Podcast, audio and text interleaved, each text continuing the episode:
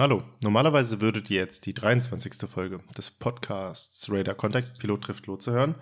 Aber bei einem kleinen Blick in unseren Terminkalender haben wir festgestellt, hui, der Juni, der Juli, die sind ganz schön voll, die Monate. Deswegen haben wir uns dazu entschieden, wie letztes Jahr auch eine Sommerpause zu machen. Ich hoffe, ihr könnt uns das nachsehen. Es war einfach so, dass wir gedacht haben, Bob, wenn wir da jetzt irgendwie an einem Termin gerade so ein paar Minütchen Zeit haben, um eine Folge rauszuquetschen, da ist da keine vernünftige Vor- und Nachbereitung möglich. Deswegen vertrösten wir euch heute leider auf die Folge im Herbst.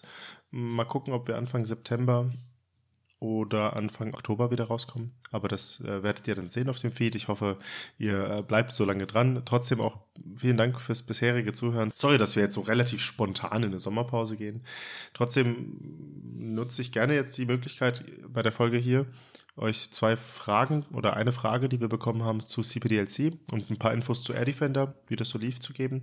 Zu der CPDLC-Frage, da wurden wir nämlich gefragt, ähm, weil wir in der Folge gesagt haben, CPDLC sei so etwas wie die Luftfahrts-SMS, SMS für die Luftfahrt, ob das da auch so eine Möglichkeit gibt, quasi komplett freien Text zu verschicken oder ob es nur standardisierte Inputs gibt, die standardisierte Nachrichten hochschicken, auf die dann wiederum nur mit einem Yes or No oder mit einer standardisierten Antwort reagiert werden kann.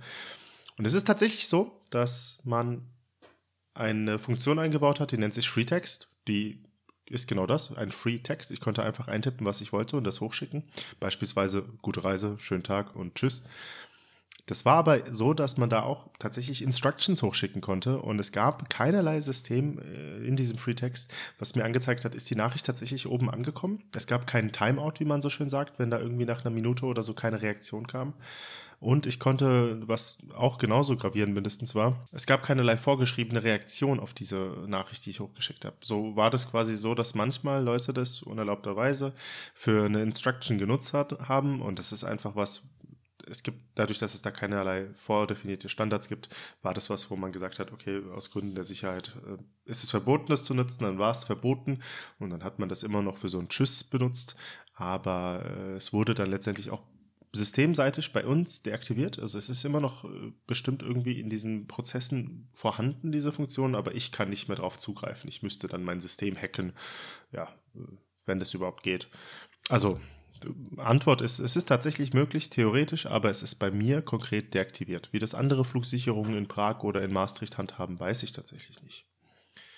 Die andere Sache wollte ich quasi nur einmal nutzen, um ein bisschen was zu erzählen zu Air Defender. Also ich habe da auch tatsächlich währenddessen gearbeitet. Das war echt interessant zu sehen, weil einfach wirklich ein Riesenteil vom Luftraum gefehlt hat. Aber die Auswirkungen des Ganzen waren doch deutlich niedriger, als ich erwartet hätte. Ich hatte ja irgendwie wirklich, ich muss jetzt im Nachhinein sagen, ein bisschen schwarzmalerisch darüber geredet, der Network Manager, also diese zentrale Steuerungseinheit, über die wir auch schon mal gesprochen haben, wenn es um Steuerungs- und Verzögerungsmaßnahmen geht, der hatte erwartet, dass allein Air Defender pro Tag ungefähr 50.000 Verzögerungsminuten erzeugt. Das bedeutet, alle Starts in Deutschland ähm, zusammengerechnet aufgrund von dieser Maßnahme, wie viel später sie starten mussten. Es kommt dann noch on top, dass es eventuell ATC Staffing gibt, ATC Personal, also zu wenig Personal oder Menschen sind krank geworden, Wetter Streiks, gibt es alles noch on top. Und das ist schon eine große Zahl, 50.000. Und tatsächlich waren es nur 20.000 pro Tag. Und wenn man das über alle Starts mittelt, dann ist das irgendwie eine Verzögerung von wenigen Minuten pro Flieger. Wenn man mal Pech hatte, dann hat man mal eine 40-Minuten-Slot erwischt. Ja, aber was da auch beispielsweise interessant ist, in der zweiten Woche des Air Defenders, also konkret am 21. und 22., da war ja deutlich mehr Gewitter äh, in der Luft. Da war ja die ganze Woche so ganz schwül, sind da Fronten durchgezogen. Da waren zum Beispiel die Verzögerungsminuten, die durch das Gewitter entstanden sind, lagen bei 30.000 und das Gewitter hat riesen Auswirkungen. Also tatsächlich hatte das Gewitter dann sogar größere Auswirkungen als Air Defender, wobei sich das auch gegenseitig beeinflusst. Also da können wir jetzt festhalten, es war nicht so schlimm wie erwartet, bei weitem nicht. Ähm, sowohl die Kollegen im Office haben da wirklich tolle Arbeit vorher gemacht, damit das Ganze gut abgearbeitet werden kann. Es waren pro Tag mehr als 100 Lotsen extra im Dienst über die ganze DFS hinweg. Ja. Ähm, ich habe Tim auch mal gefragt, er ist heute leider nicht bei da, dabei bei der Folge, wie er das so empfunden hat als Pilot. Tim, wie war für dich Air Defender? Wie äh, waren die Auswirkungen während des Fliegens? Du bist ja in der Zeit auch geflogen. Hallo Seid, hallo liebe Zuhörerinnen und Zuhörer. Mein Fazit zu Air Defender 23 fällt überwiegend positiv aus. Ich hatte mich auf größere Verspätung eingestellt, aber gehofft, dass es nicht ganz so schlimm werden würde. Und tatsächlich, die Hoffnung hat sich bestätigt. Ich hatte einige Flüge an diesen Tagen. Wir hatten auch den einen oder anderen Slot, also eine vorgegebene Abflugszeit von Seiten der Flugsicherung aufgrund der Luftraumeinschränkungen, aber keine war wirklich groß und hat viel Verspätung mit sich gebracht. Also insofern nehme ich mal an, dass alles doch ganz gut organisiert war und relativ reibungslos abgelaufen ist, zumindest was meine Stichprobe betrifft. Ich bin auch mal sehr gespannt, zum einen Zeit, was du berichtest und was am Ende auch die offiziellen Stellen in der Rückschau berichten werden. Ja, das klingt tatsächlich wirklich cool. Also da habe ich ja viel Schlechteres erwartet.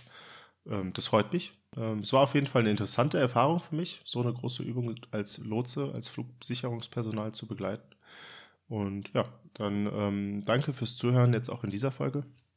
Danke fürs Zuhören bisher allgemein bei diesem Podcast. Wir hoffen, dass ihr nach der Sommerpause, wenn wir im Herbst weitermachen, wieder dabei seid. Wenn ihr irgendwelche Fragen bis dahin habt oder einen Vorschlag für ein Thema, da erreichen uns tatsächlich immer mehr Zuschriften. Das ist wirklich schön. Das freut uns. Aber je mehr, desto besser, sage ich mal. Die E-Mail-Adresse ist podcast at radar-contact.de. Und dann viel Spaß, einen schönen Sommer und bis dann. Tschüss.